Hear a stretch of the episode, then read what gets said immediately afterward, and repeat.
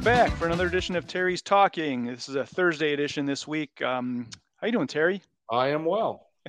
Hey, right off the top, we wanted to plug a couple of appearances you have coming up uh, June 7th and June 14th, a couple of Tuesdays. Why don't you talk about those real quick?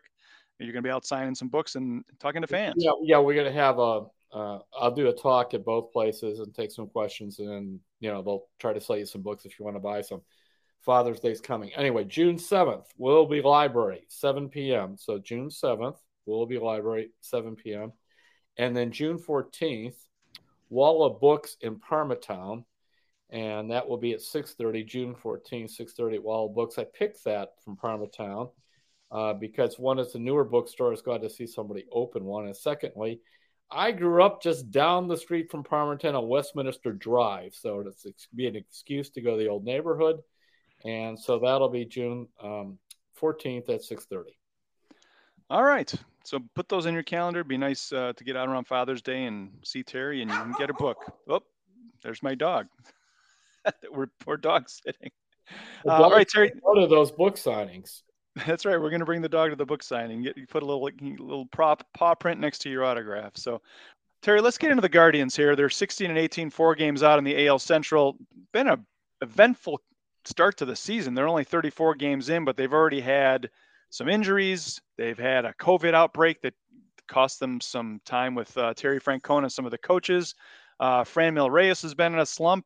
You know, this team's right around 500. I know you predicted them to win, you know, 77 games. 77 and 85, yeah. Yeah. So is this kind of what it's going to be all season, or do you think that this team's best baseball is ahead of it this summer and we're going to see them get above 500, maybe be in the race in July and August? I expected a worse start. So um, at this point, where are they, 16 and 18? 16 uh, and 18. Going into yeah. the, the rescheduled game from last night, they're playing this afternoon against the Reds. So I would take that in a heartbeat uh, for a start, given, as you mentioned, some of the other things. And also, um, in general, Francona's teams statistically play better after the All Star break than before. Part of the reason is because usually early in the year they're sorting through some of their young players, finding out who they like, who they don't, who they want to bring up. Players tend to play better when they come up from the minors during the course of a season than just opening it, um, as Francona would call it, April in Cleveland. Uh, so that's uh, uh, those are reasons really to be pretty upbeat. Uh, my biggest concern, I wrote a column about it the other day, sort of channeling the memory of Les Levine, the, you know, the, the self-proclaimed truth and reason, which is this: the how about they have the second worst ERA in the American League, and I didn't expect that. And then also, you know, starting rotation is like an ERA of like 4.7 or something, and that's really bad. Granted, part of it is Civale, especially Civale being so bad, but until the other night, Plesac hasn't been very good either. Um, so those are things to, to watch. But overall, I'm I'm I'm pleased. Yeah, I would guess they are too. Um, the instability and they've had some injuries. I mean, Kwan was out.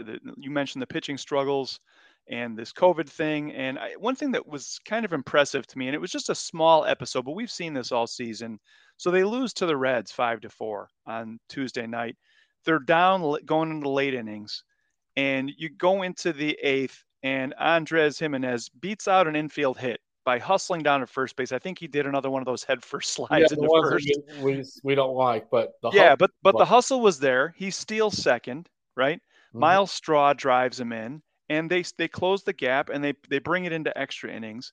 The, Carl Willis was the acting manager, and it, it just goes to show you the culture of this team is really ingrained. When you don't have Terry Francona in the dugout, and these guys are still making hustle plays. They got the game into extra innings, and, and you got it to the point where the bases were loaded and Jose Ramirez was up with a chance to win the game in extra innings. And I just thought it was just a little episode of just that hustle to first base, manufacturing a run when you really needed it. Just kind of shows where this team's head is at. Everything that's been going on, they're they're going to go out and they're just going to play hard every single play. And I thought that was really uh, really said a lot about where this team's head is at. They have been, and I think it's because of the couple of the veterans they do have on the team, starting with Jose. Jose plays hard all the time. And so if that guy is, you know, running under his batting helmet and all that other stuff, uh, that does set an example there. Uh, secondly, um, they're playing for their jobs. I, I, one thing I've always liked about Amed Rosario, he plays so hard. It may not always be what you want, but he runs hard on everything. Uh, and I think, you know, and he's an older player for this team.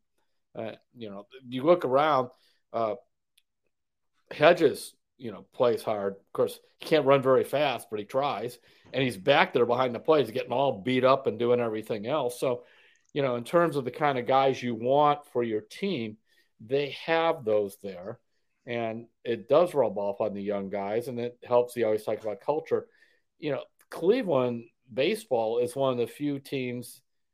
I would say the team, if you go to the last 10 years, what team has had the best overall culture? It's been the Guardians slash tribe. Yeah, I'm trying to think who else would fit into that uh, into that group. I mean, you're, you're right, and it, it comes through. That's why they're competitive every year, even when they lose players. And uh, yeah, it really says something. Browns, Somebody... You know, we've heard cultured stories from the Browns forever. You know, the get this culture, that culture. The Cavaliers basically had a LeBron culture when they won. Then they had a ping pong culture when they didn't, and with a bunch of kids. You know, that's what was refreshing about the Cavs this past season is they were starting to develop an identity.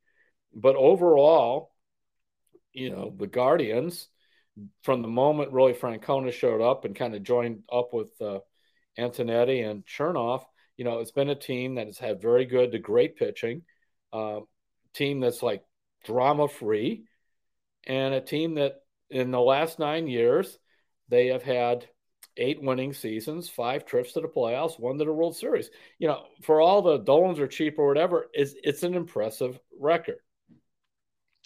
Yeah, and we don't see all the conversations that go on between Terry Francona and the coaches and the players, but I, I wanted to get your thoughts on something, Terry. So Joe Noga, our colleague, had an interesting uh, article this week about robot umpires, and mm-hmm. I thought this was a really good example. Uh, Dan Gilbert, the owner of the Cavs, ha- has this saying. He has kind of all these yeah. principles that he builds his business on.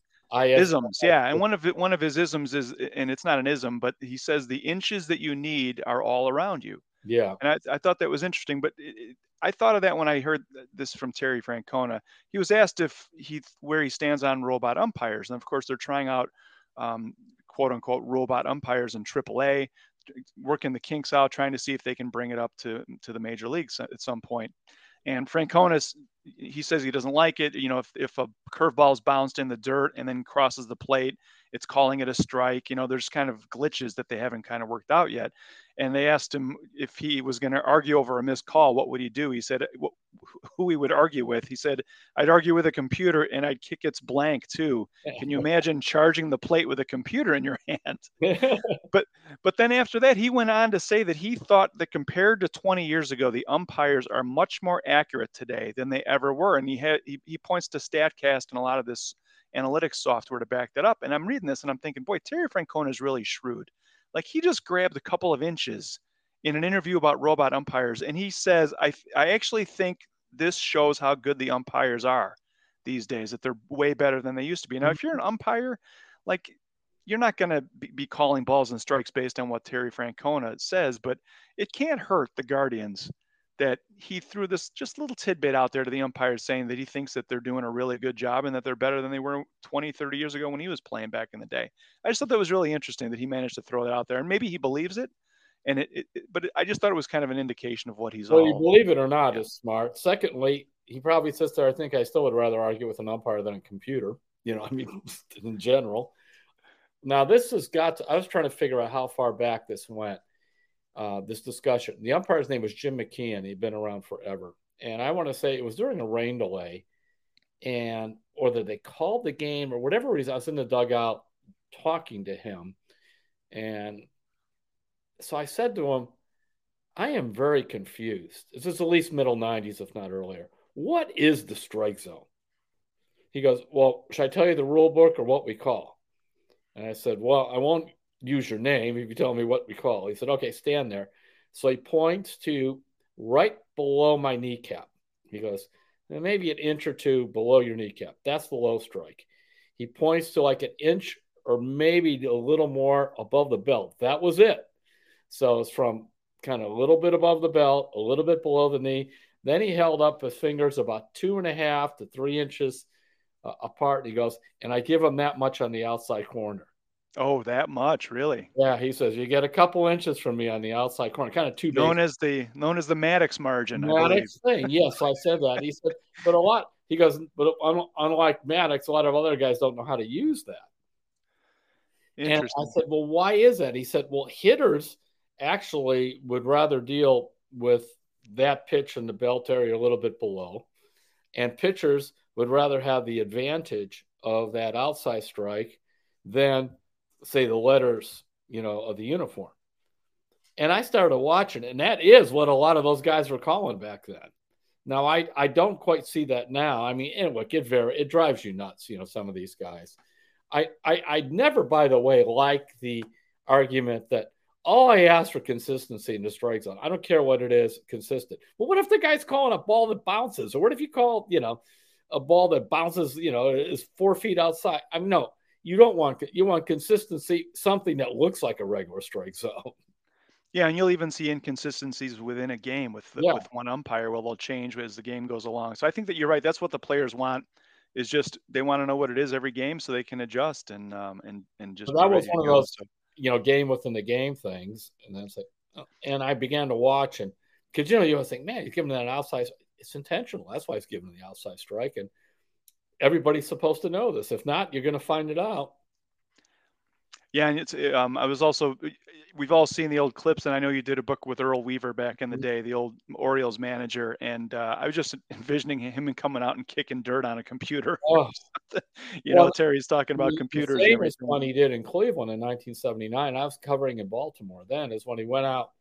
Uh, he hated Ron Luciano, and there was another umpire. I think it was with Luciano though. He did it, and he came out with the rule book and he ripped it up. He stood on the mound and just began ripping it up and throwing the paper and here going, This means nothing. This means nothing with a couple of F bombs in between. And so I don't know whether he would go out there and try to bat in the hard drive or what with the computer.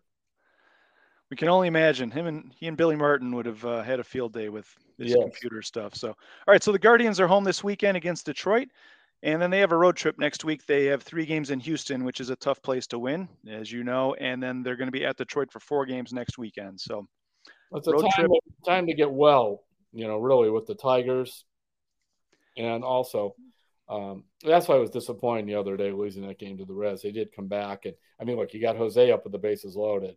It's like you know, that's, that's what you want.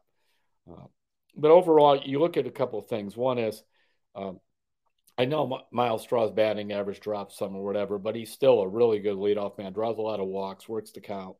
Uh, Kwan is starting to, you know, be welcome to the big league some. His numbers go down, but I still like the way he plays. He got Jose batting third. They do still need to get Reyes going. You know, he has a little bit of this, a little bit of that. I think Rosario's going to hit. He started slow last year. I think he'll hit again. Uh, Miller has been you know, most underrated player on the team, unless it's Gimenez. Take your pick. Um, both of them have basically stabilized the right side of the infield. So, you know, there's a there's a lot to go. They need to get the pitching squared away. I just they just need remember people say, well, it isn't that bad or whatnot. Like, wait a minute. The average hitter is batting 232. So that ERA that's four or above, that's like 4.7 in the old days. Yeah, it's it's the exact opposite of what I think fans were expecting. So, so we'll see how this road trip goes. Uh, the, the pitchers are starting to get their arms stretched out a little bit, going deeper into the games, and I mm-hmm. think that'll serve them well in terms of preserving the bullpen. And we'll see how next week goes. So, all right, Terry, let's get into the Browns a little bit. There's some reports knocking around that the Browns and David Njoku might be close to an extension. I know you've kind of been lukewarm on David Njoku. Uh, over his time with the Browns. And do you think this is a good move for them to pick up his extension? Like how you feel money. about it? I like to see the money, David, but I wouldn't overpay for this guy. I mean, I just still think it's always been potential and this. I mean, he has had some nice moments. Uh, I mean, maybe everything changes when they get Watson. And maybe these tight ends become the type of tight ends that Stefanski um, in pictured when he brought the offense in. You know, whether you go back to Hooper and Njoku and Harrison Bryant, I mean, they've been talking about how these tight ends can be big weapons, but they've yet to be that. So perhaps, you know, it is quarterback problems. But I would give him the joke with this. He used to be a horrendous blocker. He's gotten to be a lot better. Um, he certainly has the size to do things near the goal line, but I haven't seen the consistency. But I think he just turned 25, or he's going to. So, yeah, I think uh, he's going to be 26 on July 10th. Okay. And uh, some other numbers. I think you had this one of your Hey Terry columns. He's just for fans to get the numbers 55 catches in 29 games over the last two seasons. So, yeah. I'm like, uh, we'll see. Yeah, we'll see. I know this. He's got a big fan in Andrew Berry. And of course, they are take the, the Sean Watson Bahamas trip is happening, so they'll be they'll be all bonding as they make that trip. So, hey, one of the things we didn't get to talk about Terry was the schedule release last week, mm-hmm. and it was kind of interesting. The Browns only ended up with two night games. One of them is in Week Three on September 22nd at home against the Steelers, and then the other one is going to be a Monday night game on Halloween against the Bengals, and that's also at home. Were you surprised that the Browns didn't get more prime time love from the schedule makers, or I guess it could flex some, but I mean, they were eight and nine, David, and they have a guy who may be suspended. Even if he's not, it's not a narrative. I think they particularly want to go out there and talk a lot about on national TV you know, the Deshaun Watson case. And so I don't see why, other than the fact the Browns do bring in some really nice national TV ratings when they're on those games because the fanatic fan base across the country. But do they deserve it? No. So you get a couple, they might flex one more, depends how they play. Yeah, and I think you're right. I I, I think that nine, they. Man. I mean, they were eight nine. Well, and also with the Deshaun Watson yeah. narrative, you're right. If you have a game on at one o'clock on a Sunday up against a bunch of other games, and you don't have the top TV teams doing the games in terms of the announcers, things can kind of just roll along. And I think you're right. Mary Kay Cabot, our colleague, talked to the league, and they said, "Oh yeah, the Watson stuff had no bearing on it." But I, I, look at this schedule, and it's it's it is it's hard to believe that, right? I mean, if you look at the last month, the last five weeks, all right, they have Cincinnati on the road, Baltimore at home, New Orleans at home, at Washington, and at Pittsburgh. Those games could all flex, mm-hmm. like you said. And if Watson is playing late in the season and they and they want to, they could move some of those into prime time. But I, I thought it was a really, I, I thought I thought the Watson thing did figure into this. It just felt like it they're they can they're going to say what they want, but it's about money. It's it's all about money and and and making sure that they're taking care of their TV partners. David, nobody does TV better than the NFL in terms of sports. They've turned the schedule being released into the Super Bowl or the NFL draft. I mean, it's incredible what they have. You know, the schedule show, the uh, the combine. These guys in shorts running around doing nothing, really, just nothing. And then you have oh the interviews, you know oh, this this guy's going to talk today. It's just mind-boggling how they've been able to, and we all play right into it because the appetite for this stuff is so uh, insatiable. So they, when they make out their schedule, of course they're looking at every PR benefit slash hindrance and saying which makes the most sense for us. Oh, gee, we have Cleveland on national TV, and now let's put Patrick Mahomes. You know, Let's put the Rams on. Uh, Joe Burrow, you know, he's he's something else right now. I mean, the, the thing is, you might have Joe Jacoby Brissett earlier or not. I, I, by the way, I'm done playing the how many games he is or isn't going to get suspended. I have no idea what they're going to do. Um, it's just like I keep getting, you know, more and more things and, you know, conspiratorial theories about Baker Mayfield and what they're going to do. And, you know, this stuff has just got to work itself out. Uh, and I know this: the Browns do not want Baker Mayfield back. That I do know, whether Watson's suspended or not. All right. So speaking of people who might be coming back, Terry, yes. the Browns have kind of been courting Jadeveon Clowney as mm-hmm. they did last year. There, if you're Andrew Berry, there's going to have to come a point where you won't be able to wait anymore. I mean, you're going to have to move on a defensive tackle or two for some depth, for some experience. How long do you think the Browns should wait on Clowney? He, he's he's notorious for waiting until late in the process to sign to see what his offers are and just to kind of make sure he's he's feeling good about his situation. How do you, how long do you wait? Well, one thing they do know is they've had him in camp, so they have an idea what kind of shape he comes in and all that stuff. And like Ndamukong Suh, we talked about him being out there, which really interests me. I mean, I might I might actually prefer him to Clowney. I really might, even though he's a tackle and that. I just think he's a he brings a real presence to the interior of a line right now, which I keep looking at those names and they do nothing for me. You know, Jordan Elliott and uh, who else? Who the heck else they have? Tommy Togiai and I forgot who else are the defensive tackles. Uh, you know, uh, Perrion Winfrey gave great press conferences, but let's see what happens when he's on the on the field. Uh, so it'd be nice to have somebody like Suh in there because even if he's a a, a defensive tackle in a four three defense and they line him up, you know, well, he's not totally opposite of Myles Garrett, but there's a guy in between guys a guy in between him. Say, uh, you have to count for both of those guys. That's what they really need. They need somebody else on a defensive line that defenses must account for besides Garrett. I'm sorry, offenses, opposing offenses must account for. Yeah, and they do have a little flexibility in terms of moving guys inside and outside, but the, yeah, they, it's getting you know we're getting toward minicamp here in June. They're, they're going to have to make a decision, I think, pretty soon mm-hmm. in terms of how they're going to shape shape that. I do say this: I think if they were totally in love with Clowney and willing to go multi-year, he'd be here now. So my feeling is they're probably talking one year for him, and he's trying to see if somebody else wants to talk more than a year. Some probably a little bit more than last year's eight million plus incentives yeah. too. Yeah, or just the year, yeah, two so. years fully guaranteed option for a third, something. I mean, he's at the point now with his injuries and age. It's like I'm sure he wants some of that. All right, Terry, let's take a break. When we come back, we're going to talk uh, a little Cavaliers with Evan Mobley. He made the all rookie first team this week. We'll talk. I know you wanted to get into this uh, this OHSAA vote on name, image, and likeness, which was voted down, where high school athletes are not allowed to get uh, have endorsements. And we can talk about your faith column, and we had some great responses last week. We talked about uh, memorabilia a little bit with the jersey from the hand of God, gold Diego Maradona in 1986, being sold for millions of dollars. And we were kind of talking about what our what piece of Cleveland sports memorabilia we would like. We got some really great responses to that. We'll get into that. So we'll be right back on Terry's Talking. We're back on Terry's Talking. David Campbell and Terry Pluto.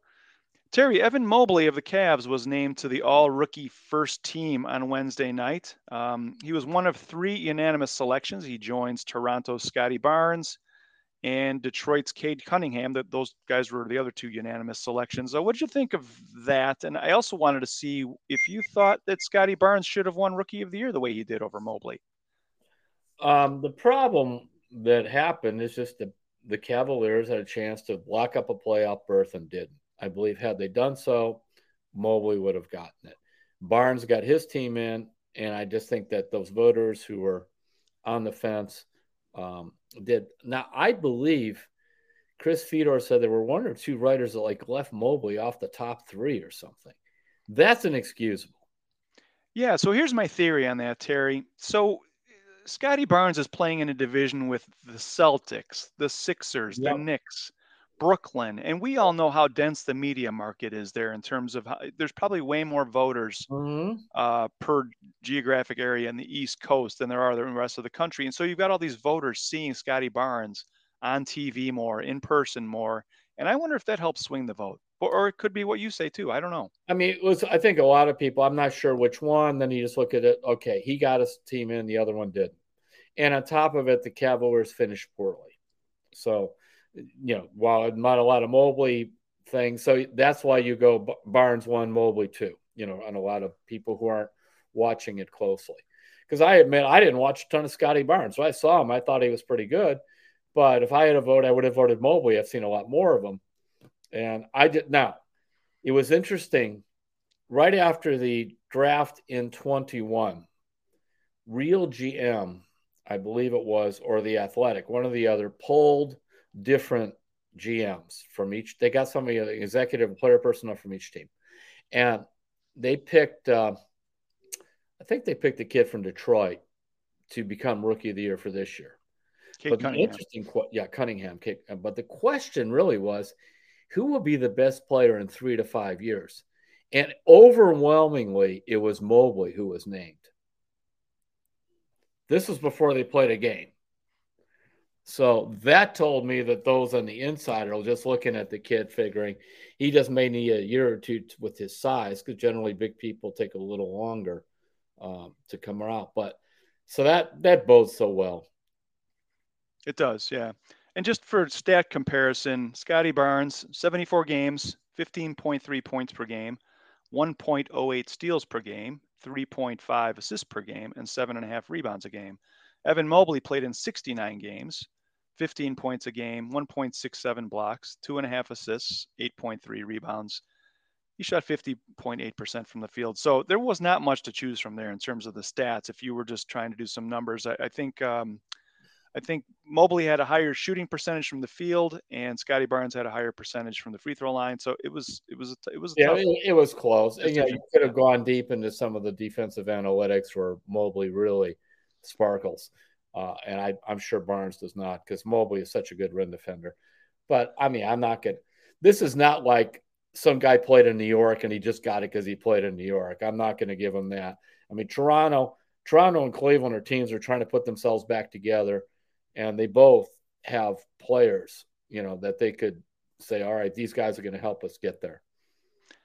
All right. I don't think I mentioned it. The other two guys on the team were Orlando's Franz Wagner and Jalen Green from Houston. So, uh, all right, Terry, high school sports. This week, the OHSAA, which oversees high school sports in Ohio and all the championships, they released the vote on how the schools voted on name, image, and likeness, which is another word for allowing athletes to get endorsements and get paid for doing commercials or whatever whatever comes their way.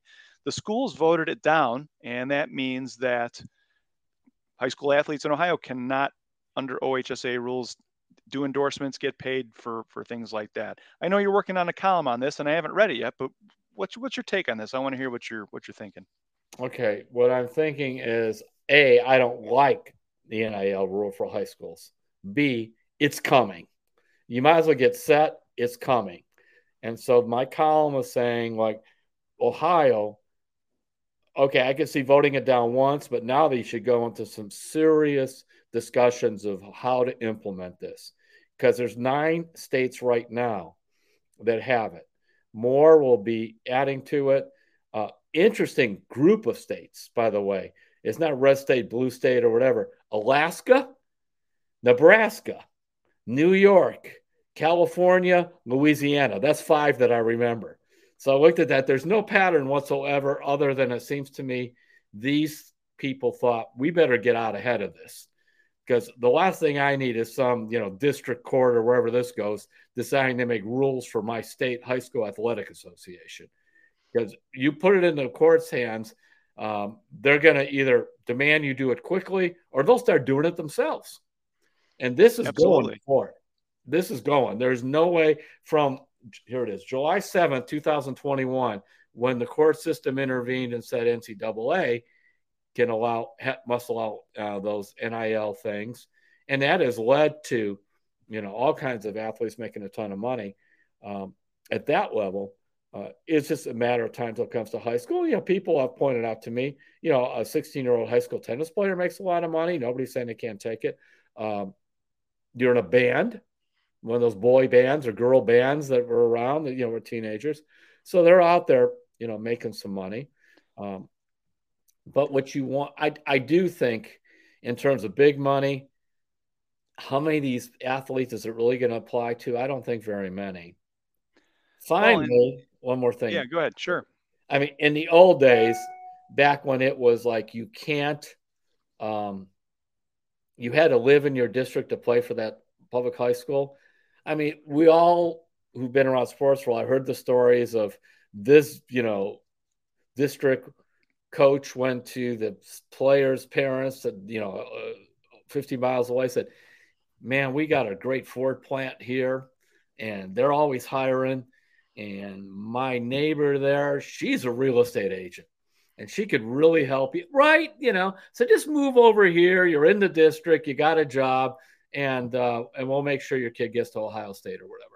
So that's been going on for a long time. So let's not get too caught up on the purity of this. Meantime, 80 or 90% of the high school sports have just been, and I think will continue to be, just plain old high school sports as we know them.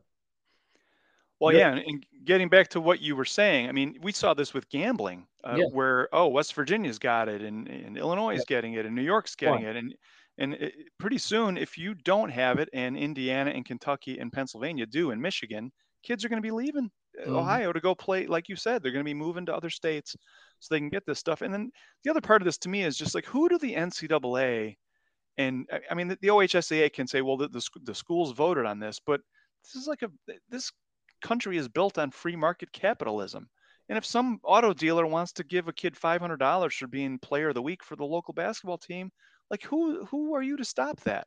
Yeah, uh, like you said, it happens in every walk of life except for in sports, where the NCAA and now the OHSAA have have had rules where you cannot take money.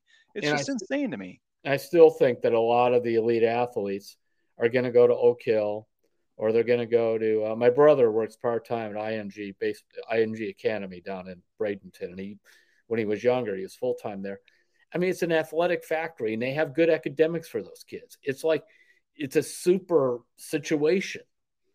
And those places there's now there's even more of them. You know we have was it Pinnacle or or uh, what's the place we have up uh, where uh, ball played a couple years ago uh, Spire Academy Spire Geneva. Academy, yeah, mm-hmm. excuse me. Yeah, we have that. They're they're all over there. There's this place in Las Vegas, Findlay Academy, and a whole bunch of Tristan Thompson and a bunch of other guys went through there. So those have always been around. They're going to continue to be around. They don't. By the way, they're not in most most of the schools are not in their uh, uh high school association, so they do what they want anyway. Uh, so I just think, well, it's going to affect some. I just don't think the impact's going to be that big. And I don't want the courts making the rules. I'd rather the schools who are on the ground coming up with something that's a lot more cohesive and, and that fits their culture. Yeah. And if you think about it, Terry, the NCAA has been the only institution in the country that has been able to restrict what people make. Yep. With, without a, without a CBA or some kind of a labor agreement. They're just like, well, we're just going to make these rules. You can't take money, and that's it. And you have no recourse. In the meantime, the NIL there is now for in recruiting, and I'm watching uh, Daniyal Robinson trying to throw together his roster. I'm going to write about this weekend for Cleveland State. You know what it reminds me of? When Dennis Gates came in here three years ago trying to throw in his roster, throw together his roster quickly. It's the same type of kids. You know, maybe some of these kids are, you know, going to get free pizza at the Rascal House or something, but that's it. Nobody's going to hand somebody a hundred grand to play for Cleveland State. You know, it's not going to be that way.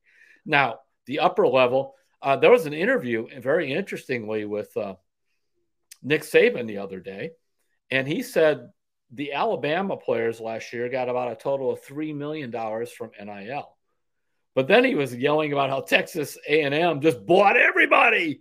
you know. Yeah, because Alabama finished number two in the recruiting rankings. Recruiting rankings. That's what happened. Yeah. They bought everybody. I mean, I don't know, but he threw that number out. But it wasn't for everybody on the roster. And of course, in some ways, um, the premier programs the fact that their guy can make some substantial amount of money and stay in school another year as opposed to being, say, a sixth or seventh round or undrafted free agent um, in the NFL draft, that actually could act, could work to help the schools. Remember, Absolutely. my thing has always been there's like, I don't know, 40 schools, pick a number, David. They're playing their own game in basketball and football. I mean, just cheat, whatever you want to do. I don't care. You know, you guys are doing that. And as you notice, and I think the readers have too, I kind of go from the pros and then I drop down to the mid majors and below. Uh, it is nothing against, I mean, I enjoy watching the big time guys play. When it comes to writing, I just get a real enjoyment out of the MAC or, you know, the Horizon League or, you know, Division three, that stuff. It just because that that's where the, that's where it's at. And I have not seen any impact of the NIL in terms of at those levels, just as I don't think we'll see much of an impact of the NIL at 80 to 90% of the programs around. Now, you've been involved, you've had kids in high school recently and all that. Do you see anything coming from this? No, no, but I mean, the thing is, you need to take the, the restrictions off and let the market find what it's going to Mhm. find. And if if Cleveland State gets money, great. And if they don't, then that's what people are willing to pay. It's just the way it is. So Yeah, so I, I mean, uh, you're right, though. It's coming, Terry. It is coming. it's coming, and to just Yeah. say, well, no, that's the worst thing you can do. I I never particularly am thrilled about having you know a massive government agency. I'm not saying I'm against government helping or whatever. Believe me, uh, I've become an uh, ex- a mini expert over the years in helping some people from our church how to get Medicare and food stamps and Medicaid. Uh, and thank God for those things because those really help needy people. So I'm not one of these government out of my life guys. But when it comes to a lot of things, you know, look at your tax form. You know, do you really want that to become all the rules for, you know, high school sports? There's enough of them already. Yeah. Well, my thing is if if the reason the coaches make so much money is because the players haven't been paid, and I'd Yeah. rather have the players get the money because they're the ones who are out there putting it on the line. So, um, all right, Terry, we're up against time a little bit. We got a lot to get lot to get to here. Let's talk about your faith in, you column this week. You write about this idea of seeing people who Mhm. might be in need and how you can take a, a fresh view of them and and how you can help them. Uh, why don't you talk about that real quick? Yeah, it comes from a, a friend of mine who's a pastor at Akron's um, House of the Lord. Uh, the, the the main pastor is Bishop Joey Johnson, who, by the way, after five months after heart surgery, has just come back. His assistant is a younger guy, Darren Brake, and he did a series on Acts chapter three, where Jesus, uh, I'm sorry, where Peter and John, two disciples, are walking along the road. They see a disabled man. Man's begging for money. Um, they stop, and finally, Peter looks down and says, Look at me. The man is so discouraged, he doesn't even look up as he's begging. And then the big line there is silver and gold I do not have, but in the name of Jesus walk. And he and he reaches down and helps the man up. The idea was not that we're going to be able to get people um, suddenly who couldn't walk to walk, but looking at someone, touching someone. It's like like a friend of mine, uh, Amanda Rabinowitz. She uh, she and I do commentaries together on what's now Ideastream. He's in WKSU, and her mother uh, is in a nursing home, had massive stroke. So what she does, she goes over and sits with her mom, and they watch her mom's favorite TV shows. That's it. Does it change the stroke? No, but does it make her make them both feel good? Yes. I mean, every five days a week, I go over to the nursing home and see she's quote unquote my mom Melva, and um, you know she's 96, and we get up and we walk all the way around the lower floor, and Melva should have come back as up in her next life. She could be a weather lady. She loves the weather, so I get out. We we've guessed like what the temperature is. And then I get out my cell phone, we look at the forecast, then we look outside with this big picture window. See, in other words, see the person where they're at, touch them where they are. You know, and they, whether it's, I, I, prefer a phone call to a text, but a text is better than nothing. And that's what uh, he was was preaching about. And it, and money helps too. I'm not denying that. I always say, people say money isn't anything are just kidding themselves and people who say money is everything are probably going to hurt themselves. But money's something. You know, money is something, but it's not everything, and it's certainly not nothing. Well, yeah, and as you point out in the column, which will, of course will go up on Saturday on Cleveland.com, and then you can catch it in print in the Plain Dealer on Sunday. But just just being there, yeah, you don't have to do anything extraordinary. Just be there, and that goes a long way, doesn't it? And and and seeing the person, and you can't do this for everybody that's the other thing I want to stress. It's not being a guilt trip. You can't help everybody at everything, but there are certain people that are in your life, and it's very clear that God is speaking to you on some people, and to just encourage them and and go for that. So, and as right, I wrote a couple weeks ago, don't try to fix. You can't fix most of these people. Well, yeah, and you wrote about Rocky Colavito a month or so ago about how he he just was there for Herb Score, right? Even when they couldn't talk, you know, when Herb couldn't talk, we'll just, talk he yeah, was just Herb there for him. Back, but there it was. So, and how much it meant to how much it meant to him to be there. So, all right, Terry, we had some really good response last week. I I brought up this thing about Diego Maradona's jersey from the Hand of God goal in the 86 World Cup. I think it went for 8.5 million dollars if I remember correctly. And I was asking you what you would love to have, if money was no object, some piece of Cleveland sports memorabilia. You said you wanted Rocky Colavito's bat from when he hit four homers in a game on June 10th, 1959 in Baltimore. I said I wanted LeBron's shorts from the Draymond Green kicking incident in the NBA Finals, and I would like a Lou Boudreau jersey from the 1948 World Series because I, I am a big Lou Boudreau fan. So so I wanted to read some of these answers we got from some people who emailed us. Um, and there's some really good ones in here. So this one's from Edward Radatz from Sandusky. He says, I would love to have a Dick Radatz the Monster jersey from one of the years wow. he was with the Indians from 66 to 67, and it doesn't even have to be signed. Just give me the name on his back. My last name is Rad. It's spelled just like him. It's not a common name. I wrote him a letter back in the day talking about our common last name. Was really hoping I might get some free tickets.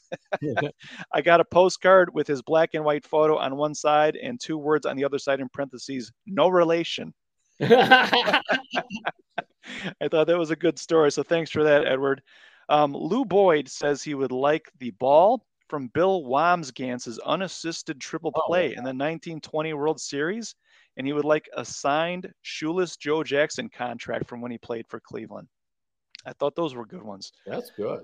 Yeah. Ed Golick, he says he would like to have an autographed baseball from Bob Feller's opening day no hitter on April 6, 1940, in Chicago at Comiskey Park.